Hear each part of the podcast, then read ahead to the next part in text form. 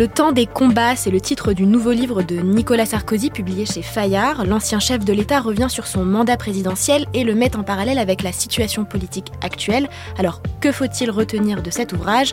On pose la question à Anne-Sora Dubois, journaliste politique chez BFM TV.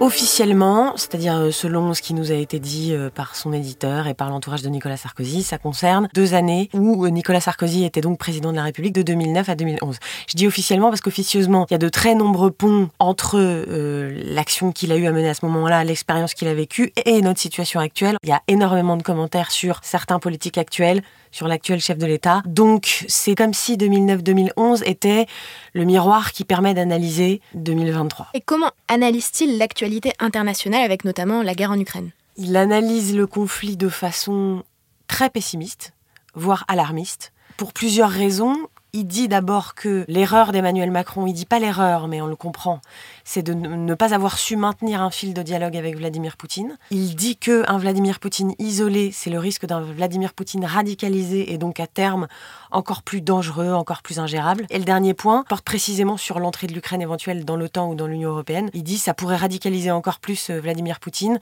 le rendre encore plus dangereux, plus en colère. C'est pas du tout la solution et surtout craint-il, ce qu'on comprend, c'est que à terme nous ne finissions par être entraînés dans une guerre qui n'est pas la nôtre. Ses propos sur l'Ukraine vont choquer, il n'y a aucun doute là-dessus. Mais lui, en tout cas, l'explique en disant, moi, c'est l'intérêt de la France qui, qui compte pour moi et la menace, le danger que représente une Russie euh, humiliée et une Russie radicalisée. Et Nicolas Sarkozy s'avance aussi sur l'élection présidentielle de 2027. Alors il s'avance même énormément parce que c'est assez commun qu'une figure un peu tutélaire de la politique comme ça euh, commente euh, les prétendants possibles à une future élection présidentielle. Mais alors là, c'est un peu plus que donner simplement un avis. Non seulement il brosse un portrait extrêmement élogieux de Gérald Darmanin, en l'occurrence, mais en plus il cite précisément la prochaine étape qu'il voit pour lui. Il dit, saura-t-il franchir une notre étape, voire l'étape ultime, celle qui mène à la présidence de la République.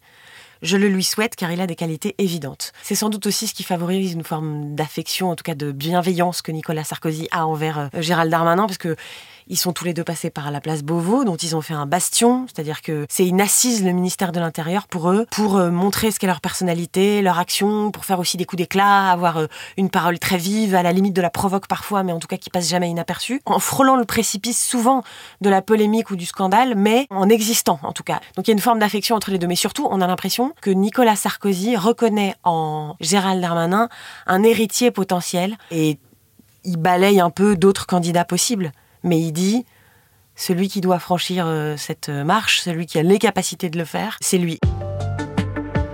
Merci d'avoir écouté ce nouvel épisode de la Question Info. Tous les jours, une nouvelle question et de nouvelles réponses. Vous pouvez retrouver ce podcast sur toutes les plateformes d'écoute, sur le site et l'application BFM TV.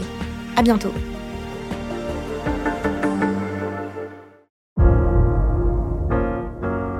Vous avez aimé écouter la Question Info?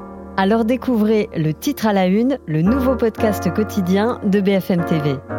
Les grands récits de l'actualité, des témoignages intimes, c'est tous les soirs sur vos plateformes préférées. À bientôt!